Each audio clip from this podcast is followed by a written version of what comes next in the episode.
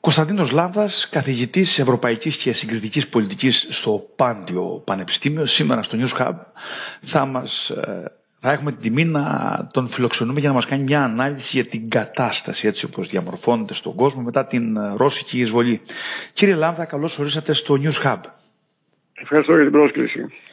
Κύριε Λάβδα, από ό,τι δείχνουν τα πράγματα, ο κόσμος έχει γυρίσει σελίδα και θα ήθελα να μας δώσετε ένα πρώτο εισαγωγικό πλαίσιο για το πώς διαμορφώνεται το ανάγλυφο της επόμενης μέρας στην Ουκρανία ακόμα και αν βρεθεί μια συμβαστική λύση με τη μη ένταξη στο ΝΑΤΟ και στην Ευρωπαϊκή Ένωση πώς διαμορφώνεται το, το ανάγλυφο της επόμενης μέρας; Είμαστε ακόμα σε μια φάση στην οποία θα συνεχιστούν και οι πολεμικές επιχειρήσεις δυστυχώς αλλά και οι συνομιλίες.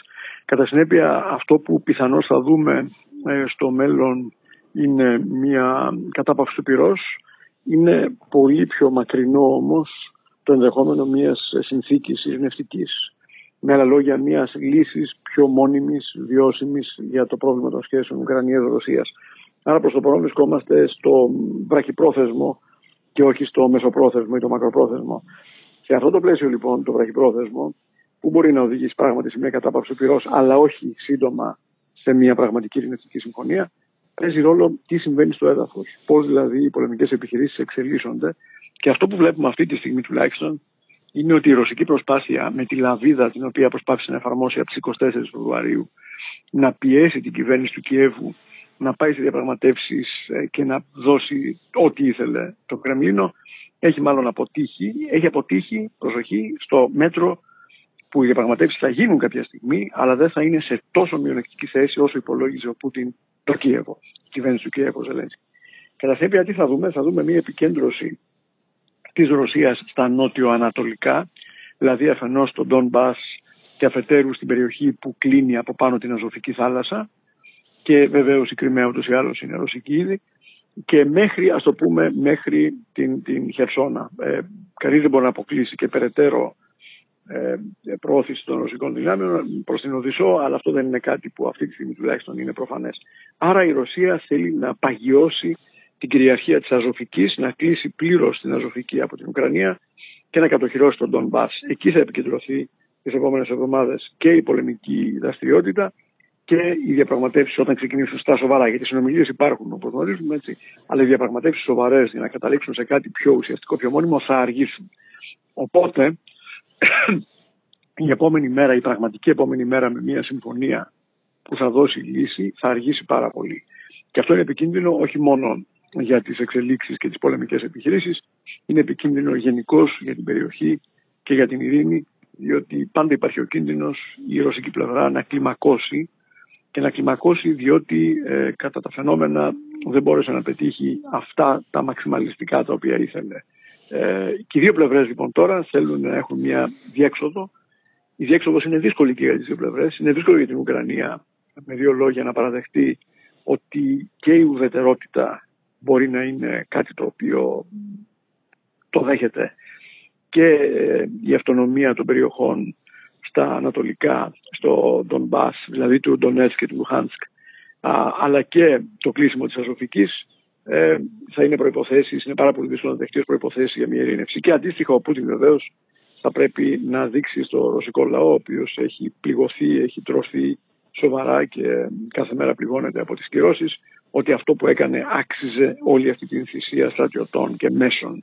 Οπότε είναι μια δύσκολη συγκυρία. Θα αργήσουμε να δούμε μια πραγματική ειρήνη. Θα δούμε μια κατάβαση του πυρός κάποια στιγμή. Αλλά θα είναι μια πληγή που θα παραμείνει ανοιχτή για πολύ μεγάλο διάστημα. Ε, οι κυρώσεις βλέπουμε ότι αλλάζουν επίπεδα ε, και υπάρχει και ε, μια ανταπόδοση από πλευράς Ρωσίας αυτά που βλέπουμε να κάνει με την απέτηση να γίνονται οι συναλλαγές ε, σε ρούβλι και το καθεξής. Θέλω να μας πείτε η αντανακλαστική, επειδή ακούμε και συζητάμε για τις κυρώσεις και πώς κυμαίνονται ε, από μέρα σε μέρα σε βάρος της Ρωσίας, αλλά θα θέλαμε εδώ να, θα ήθελα εδώ να μας συζητήσετε το εξής η, η αντανακλαστική ζημιά που παθαίνει η Δύση από τις κυρώσεις που έχουν επιβληθεί στη Ρωσία ποια είναι; Ναι, το θέμα των κυρώσεων είναι πάρα πολύ σημαντικό πράγματι και είναι σημαντικό όχι μόνο για τη Ρωσία που υφίσταται τις κυρώσεις αλλά είναι σημαντικό επίσης και για την Δύση που επιβάλλει τις κυρώσεις. και είναι σημαντικό σε πολλά επίπεδα. Εν συντομία θα σας έλεγα καταρχήν είναι σημαντικό βεβαίως για τη Ρωσία και είναι σημαντικό με την έννοια όχι μόνο αυτών που αυτή τη στιγμή υφίσταται, γιατί δικαίως θα υφίσταται, αλλά είναι σημαντικό και ως ζήτημα ερμηνείας. Και να εξηγήσω, πρέπει να γίνει κατανοητό ότι ανάλογα με το πώς εξηγεί και ερμηνεύει το μέλλον των κυρώσεων η Ρωσία, το Κρεμλίνο, θα κινηθεί ανάλογα και σε σχέση με την κλιμάκωση ή αποκλιμάκωση. Εάν θεωρηθεί ότι οι κυρώσεις γίνονται ως μέσον για να φτάσουμε σε μια ειρήνευση, τότε η ρωσική αντίδραση είναι διαφορετική. Εάν θεωρηθεί ότι οι κυρώσεις είναι μέσον για να φτάσουμε σε μια πτώση του καθεστώτος στο Κρεμλίνο, μια αλλαγή κυβέρνησης, τότε βεβαίως η αντίδραση είναι διαφορετική και υπάρχει κίνδυνος μεγάλης κλιμάκωσης. Αυτό είναι ένα επίπεδο το οποίο πρέπει να το κρατήσουμε στο πίσω μέρος του μυαλού μας. Το δεύτερο επίπεδο έχει να κάνει αυτό που ρωτήσατε, το ανακλαστικό, σε ποιο βαθμό ε, ε, πληγώνεται και η Δύση. Και η απάντηση είναι καταρχήν προφανώς πληγώνεται η Δύση, το ζούμε όλοι ήδη τώρα. Μπορούμε να σκεφτούμε πόσο δύσκολη είναι μια μετάβαση πέρα από την εξάρτηση πολλών, όχι όλων, των χωρών της Δύσης από το ε, ρωσικό φυσικό αέριο και το ρωσικό πετρέλαιο. Χώρες όπως η Γερμανία και η Ελλάδα είναι σε αρκετά μεγάλο βαθμό εξάρτησης, η Γερμανία ακόμα περισσότερο. Άλλες πολύ λιγότερο. Οι Ηνωμένες Πολιτείες ε, προφανώς είναι έξω από αυτό το παιχνίδι, με την έννοια ότι δεν υφίστανται την εξάρτηση. Αντιθέτως, μπορούν να ξεκινήσουν να καλύπτουν και κενά που θα προκύψουν στις ε, ανάγκες τη ζήτηση των Ευρωπαίων. Είναι λοιπόν περίπλοκο γιατί ορισμένες χώρες υφίστανται πολύ περισσότερο το κόστος. Όλες το υφίστανται με την έννοια των αναταράξεων στις διεθνείς αγορές, αλλά ορισμένες το υφίστανται πολύ περισσότερο γιατί ενεργειακά είναι εξαρτημένες από την Ρωσία. Και αυτή η ασυμμετρία, ότι μερικές χώρες το υφίστανται πολύ και άλλες λίγο, ήδη δημιουργεί ζητήματα στο εσωτερικό του, του Ευρωπαϊκού Στρατοπέδου. Θυμίζω πως τις τελευταίες μέρες έχει ξεκινήσει, έχει εντατικοποιηθεί μάλλον, μια συζήτηση σε σχέση με την επέκταση των κυρώσεων ε, σε πολύ κρίσιμα πεδία, όπως είναι η απαγόρευση της εξ, εξαγωγής πετρελαίου και φυσικού αερίου. Αυτό αφενός θα γονάτιζε τη Ρωσία, δεν υπάρχει καμιά εμβολία, αλλά θα τη γονάτιζε με έναν τρόπο που μερικές χώρες στη Δύση που εξαρτώνται από αυτήν θα τις γονάτιζε και τις ίδιες. Ε, γι' αυτό βλέπουμε και τη Γερμανία, για παράδειγμα, να αντιστέκεται σε μια τέτοια εξέλιξη. Κατά συνέπεια, πρέπει να καταλάβουμε, να το, να το δούμε αυτό ένα λεπτό μόνο, πρέπει να καταλάβουμε ότι είναι άλλο πράγμα να ασκεί κανείς κυρώσεις δικαίως, όπως γίνεται τώρα. Έτσι, γιατί η Ρωσία εισέβαλε σε μια ανεξάρτητη χώρα και αυτό είναι θεμελιώδες. Αλλά είναι άλλο πράγμα κανείς να εφαρμόζει κυρώσεις σε μια χώρα με την οποία έχει λίγες ή εν πάση περιπτώσει ασήμαντε σχέσεις, στο Αφγανιστάν, ε, στη Βορεια Κορέα. Ε, και άλλο πράγμα να εφαρμόζει κυρώσεις σε μια χώρα με την οποία έχει συνεχείς αλληλεπιδράσεις, είτε ενεργειακές, είτε εμπορικές, είτε οικονομικές. Αναπόφευκτα ε, πληγώνεται και αυτός που εφαρμόζει την κύρωση και εκεί το θέμα είναι πώς κατανέμεται το κόστος στο εσωτερικό του στρατοπέδου που έχει εφαρμόσει την, ε, την κύρωση. Και είμαστε σε αυτή τη δύσκολη φάση. Όσο περισσότερο διαρκέσουν οι κυρώσεις, τόσο πιο δύσκολη θα γίνει αυτή η διαδικασία κατανομής του κόστου σε εμάς. Και το πόσο θα διαρκέσουν οι κυρώσεις, αφενός εξαρτάται από τον πόλεμο, αφετέρου όμως εξαρτάται και από το κατά πόσο οι κυρώσεις έχουν ως στόχο την ειρήνευση ή έχουν και ως υπόρρητη ε, ή για μερικούς και, και ανοιχτή στόχευση την πτώση του καθεστώτος στο Κρεμλίνο. Ε, αυτό τώρα θα ήθελα να μείνουμε λίγο εδώ. Αυτό που είπατε ιδιαίτερως με την Γερμανία, ε, από ό,τι βλέπουμε και στους δείκτες έτσι όπως αποτυπώνεται, υπάρχει και τεράστιο πρόβλημα ανταγωνισμού. Διότι η αύξηση ας πούμε, του ενεργειακού κόστους σε μια βιομηχανική χώρα όπως είναι η Γερμανία δημιουργεί περαιτέρω προβλήματα. Ενώ ας πούμε οι, βιο, οι αυτοκινητοβιομηχανίες της Κορέας ας πούμε δεν έχουν τα ίδια προβλήματα, έτσι δεν είναι; Είναι σωστό αυτό βεβαίως και έχει να κάνει επίσης με το τι είδους προηγούμενες συμφωνίες έχουν υπάρξει. Μην ξεχνάτε ότι η Γερμανία ε, πολύ παλιά, όχι και, και στη Σοβιετική ακόμα εποχή, είχε δεθεί με τη Σοβιετική Ένωση, πολύ πριν την πτώση της Σοβιετικής Ένωσης, με τον μεγάλο γογό, τον λεγόμενο Φιλία μάλιστα, ε, όπου μετέφερε ε, από την Σοβιετική Ένωση στην Ευρώπη μέσω Γερμανίας. Άρα είναι παλιά ιστορία αυτή και εδώ η Γερμανία σωστά υφίσταται κριτική ότι για πολλές δεκαετίες επέτρεψε και ενθάρρυνε την ενεργειακή εξάρτηση της Ευρώπης συνολικά από τη Σοβιετική Ένωση και μετά από τη Ρωσία. θυμάστε επίσης ότι βεβαίως έχουν υπάρξει και στελέχη παλιά γερμανικών κυβερνήσεων. Ο Γκέχαρτ Σρέντερ του S5 είναι κλασική περίπτωση που μετά την καγκελαρία πήγε και δούλεψε ε, στην, ε, στην, στην Gazprom. Ε, άρα εδώ υπάρχει ένα ζήτημα για τη Γερμανία. Αλλά το ζήτημα αφορά πολύ περισσότερους, αφορά και εμάς, όσους έχουμε ε, αναπτύξει μια, μια εξάρτηση. Γι' αυτό και οι εναλλακτικές δίωδοι όχι απλά εναλλακτικές μορφές ενέργειας που είναι ένα σπουδαίο αλλά πιο μακροπρόθεσμο ε, πλάνο, ε, αλλά και οι άμεσες εναλλακτικές δίωδοι, για παράδειγμα ο EastMed, ε, η μία εκδοχή του, είναι πάρα πολύ σημαντικές. Δεν είναι όμως τη στιγμή, δεν είναι κάτι που μπορεί κανείς να αποφασίσει σήμερα και να ισχύσει αύριο. Θέλουν προετοιμασία και άρα είναι πολύ φυσικό να υπάρχει αυτή η δυσκολία της επέκτασης των κυρώσεων ε, με την επιβολή εμπάργκο στις εισαγωγές φυσικού αερίου και πετρελαίου. Μην ξεχνάτε ότι η Γερμανία εξαρτάται σε ποσοστό λίγο πάνω από το 50% από το ρωσικό φυσικό αέριο. Αντιλαμβάνεστε λοιπόν τι θα σήμαινε για την γερμανική οικονομία ένα πλήρες εμπάργκο στις εισαγωγές φυσικού αερίου από τη Ρωσία. Ε, η Κίνα είναι ένας ε, εταίρος ε, στην παρούσα φάση της Ρωσίας που είναι πίσω το παραβάν ε, και φανερά σε κάποιες περιπτώσεις ε, που από τη μια επιδιώκει τη συμμαχία της Ρωσίας γιατί στον εχθρό της αυτή τη στιγμή που είναι οι Ηνωμένες Πολιτείες σε επίπεδο γεωστρατηγικό, οικονομικό και εμπορικό θέλει να έχει μια υποβοήθηση. Από την άλλη όμως έχει ε, τεράστιες εξαγωγικές ανάγκες που έχουν να κάνουν με, το αριθμό, με το αριθμό ανάπτυξης. Τι γίνεται σε αυτή την περίπτωση; Η Κίνα εξακολουθεί να εξάγει τα προϊόντα στην Αμερικανική αγορά, γενικά στη Δύση, αλλά πάρα πολύ και στην Αμερικανική αγορά. Ε, το, το δολάριο χρησιμοποιείται ευρύτερα από την Κίνα και βεβαίως η Κίνα εξακολουθεί να αγοράζει αμερικανικό χρέος και να εξάγει τα προϊόντα της στην Αμερικανική αγορά. Ε, αυτό σημαίνει ότι ο ρόλος της Κίνας είναι κρίσιμος σε πολλά επίπεδα Κίνα δεν θέλει να δει τη Ρωσία να ταπεινώνεται, αλλά από την άλλη μεριά δεν θέλει να ταυτιστεί με τη Ρωσία και με την τυχοδιοκτική πολιτική του Πούτιν στην Ουκρανία. Και τα συνέπεια εδώ μπαίνει ένα δίλημα και για τη Δύση. Ε, εάν το χειρότερο δυνατό σενάριο, λέω τώρα, το οποίο ελπίζω ότι δεν είναι ένα πιθανό σενάριο, αλλά είναι το χειρότερο δυνατό. Εάν πάμε στο χειρότερο δυνατό σενάριο, που είναι ότι η Κίνα πιέζεται και τελικώς παίρνει μια θέση ανοιχτά υπέρ της Ρωσίας και αυτό μετά ακολουθηθεί από μια ετοιμότητα της Δύσης να επεκταθούν κυρώσεις και στην Κίνα, τότε θα μπούμε σε ένα ε, απολύτως αχαρτογράφητο τοπίο, στο οποίο ε, σε τελική ανάλυση αυτό που ονομάζουμε παγκοσμιοποίηση θα αρχίσει σταδιακά να εφίσταται ρογμές και να βλέπουμε προβλήματα στη λειτουργία της παγκόσμιας οικονομίας, γιατί η Κίνα έχει μια βαρύτητα την οποία βεβαίως δεν έχει η Ρωσία ε, και αυτό είναι όντως το χειρότερο δυνατό σενάριο. Γι' αυτό και ε, ίσως η προτιμότερη επιλογή για τη Δύση είναι να μην ε, πιέσει υπερβολικά την Κίνα, αλλά να προσπαθήσει με την Κίνα να φτάσει σε μια μέσω διαπραγμάτευσης συνεννόηση για το πόσο ε, μπορεί η Κίνα να προστασιοποιηθεί από τη Ρωσία. Η Κίνα με τη Ρωσία έχουν μια σχέση η οποία έχει τα προβλήματά της, έχουν μια σχέση η οποία πάει πίσω στην συμφωνία του 2001, ε, η οποία αργότερα επεκτάθηκε και έγινε στρατηγική συμφωνία και είναι βέβαιο, ε, ξαναλέω, ότι ε, δεν θέλει να δει τη Ρωσία να ταπεινώνεται και το Κρεμλίνο να, να, να διαλύεται, έτσι να αλλάζει το καθεστώς.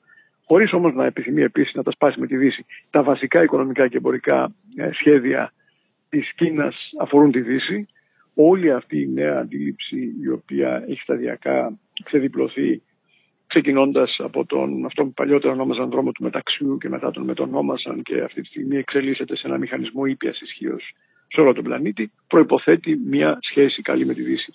Όμως δεν πρέπει να δοκιμάσουμε αυτό το, αυτό το όριο της Κίνας, διότι εκεί οι οικονομικές επιπτώσεις σε όλους μας και όχι μόνο στη Ρωσία και την Κίνα θα είναι πάρα πολύ σοβαρές. Γι' αυτό και είναι μια δύσκολη φάση, μια δύσκολη περίοδος, στην οποία ε, οι απόλυτες ε, μαύρες ή άσπρες λύσεις, εν είναι πολύ, πάρα πολύ ε, δύσκολες και καθόλου άσπρες ή μαύρες. Αυτό που κάνει η Ρωσία επιδέχεται ανάλυσης άσπρου μαύρου, Απολύτως, εισέβαλε σε μια ανεξαρτητή χώρα. Αυτό δεν σηκώνει καμία συζήτηση, ανεξαρτήτως της συνθετότητας της ιστορίας που προϋπήρξε. Έτσι.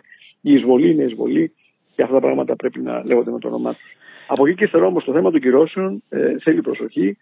Θυμίζω επίσης ότι η Κίνα σταδιακά θα δει μια Ρωσία να εξαρτάται όλο και περισσότερο από την ίδια λόγω των κυρώσεων.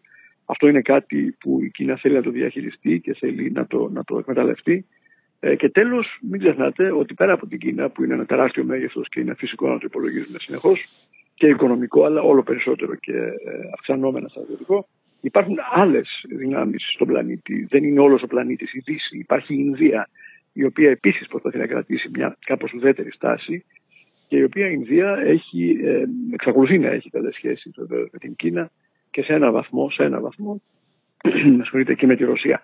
Άρα ο πλανήτης δεν είναι η Δύση, και πρέπει να δούμε ε, σε διαφορετικά σημεία του πλανήτη πώς αντιδρούν σημαντικές χώρες όπως η Κίνα και η Ινδία στην τραγωδία της Ουκρανίας. Επειδή μιλήσατε για παγκοσμιοποίηση, θέλω, μου δίνετε την ευκαιρία να ρωτήσω κάτι.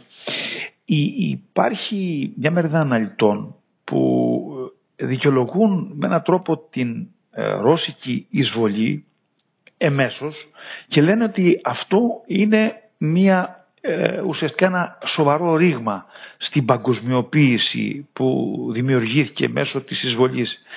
Το ερώτημά μου είναι το εξής. Είναι ένα ρήγμα στην παγκοσμιοποίηση όταν ενισχύεται ο πιο βασικός μοχλός που είναι οι Ηνωμένες Πολιτείες και σε δεύτερη φάση η Ευρωπαϊκή Ένωση; Η εισβολή της Ρωσίας στην Ουκρανία δεν αποτελεί ρήγμα στην παγκοσμιοποίηση. Η, όποια ανάλυση γίνεται σε αυτήν την κατεύθυνση είναι κατά την άποψή μου ε, αφελής.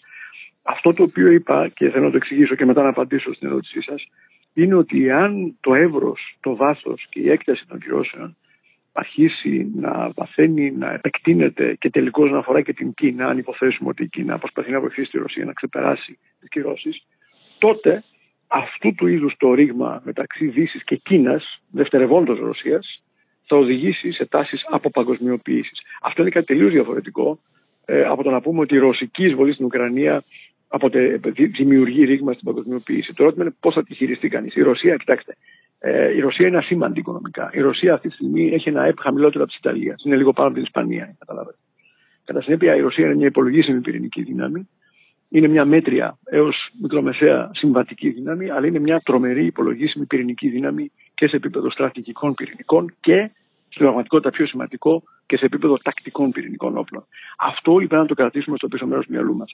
Όμως η Ρωσία σχεδόν ό,τι και να κάνει από μόνη της δεν μπορεί να επηρεάσει την παγκοσμιοποίηση, γι' αυτό και θεωρώ ότι η ανάλυση στην οποία αναφερθήκατε δεν θα βρει καθόλου σύμφωνο. Όμως το πώς θα χειριστούμε τις κινέζικες αντιδράσεις, τις ινδικές αντιδράσεις, αυτό όντως μπορεί να οδηγήσει σε μια τάση αποπαγκοσμιοποίησης, για παράδειγμα, μέσω της δημιουργίας μιας εναλλακτικής συναλλαγματικής ζώνης. Όπου θα τρωθεί το δολάριο, θα τρωθεί το ευρώ και θα έχετε την προσπάθεια να δημιουργηθούν εναλλακτικές ή εναλλακτική συναλλαγματική ζώνη. Ε, μπορεί να είναι το One, έτσι, το, το, το, το, το κινέζικο νόμισμα, μπορεί να είναι να παίξει ένα ρόλο και το ρούβλι. Αυτό θα σημαίνει αποπαγκοσμιοποίηση. Προς το παρόν, η εισβολή της Ρωσίας στην Ουκρανία δεν είναι αποπαγκοσμιοποίηση. Είναι μια τυχοδιοκτική κίνηση του Πούτιν, ο οποίος δεν έχει υπολογίσει καλά μία σειρά από παραμέτρους.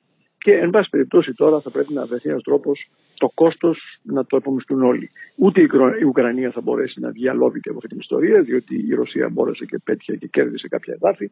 Είναι αδύνατο να γυρίσει η κατάσταση στην, πριν την 24η Φεβρουαρίου αλλά ούτε η Ρωσία θα μπορέσει να διαλωδητεί. Ε, το πρόβλημα με την παγκοσμιοποίηση θα ξεκινήσει από το ενδεχόμενο της μεγάλης παράτασης των κυρώσεων και ειδικά από το πώς η Κίνα αλλά και άλλες δυνάμεις όπως η Ινδία θα τις αντιμετωπίσουν. Ε, και... και... όχι έτσι και όχι από την εισβολή της Ρωσίας, την τυχοδιοκτική εισβολή της Ρωσίας στην Ουκρανία από μόνη της. Κατανόητο, κατανόητο σαφές. Ε, ε, για να κλείσουμε τώρα στα καθημά τι γίνεται μετά τα ανακλαστικά της Ευρωπαϊκής Ένωσης μετά την εισβολή, πώς θα διαμορφωθούν τα μοντέλα; Ναι, αυτό είναι ένα πολύ ενδιαφέρον θέμα και μας αφορά, όπως είπατε και εσείς, ευθέως και ως Έλληνες και ως Ευρωπαίους.